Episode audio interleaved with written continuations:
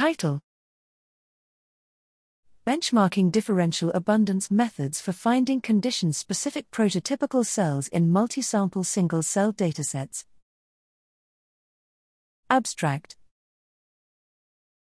Modern single cell data analysis relies on statistical testing, for example, differential expression testing, to identify genes or proteins that are up or down regulated in relation to cell types or clinical outcomes.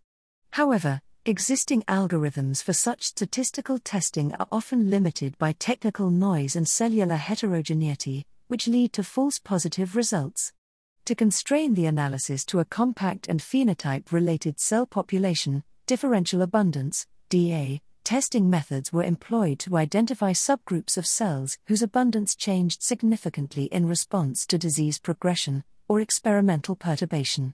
Despite the effectiveness of DA testing algorithms of identifying critical cell states, there are no systematic benchmarking or comparative studies to compare their usages in practice.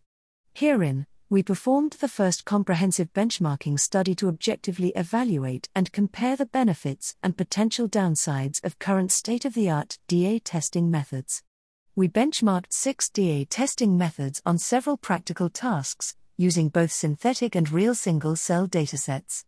The task evaluated include recognizing true DA subpopulations, appropriate handling of batch effects, runtime efficiency, and hyperparameter usability and robustness.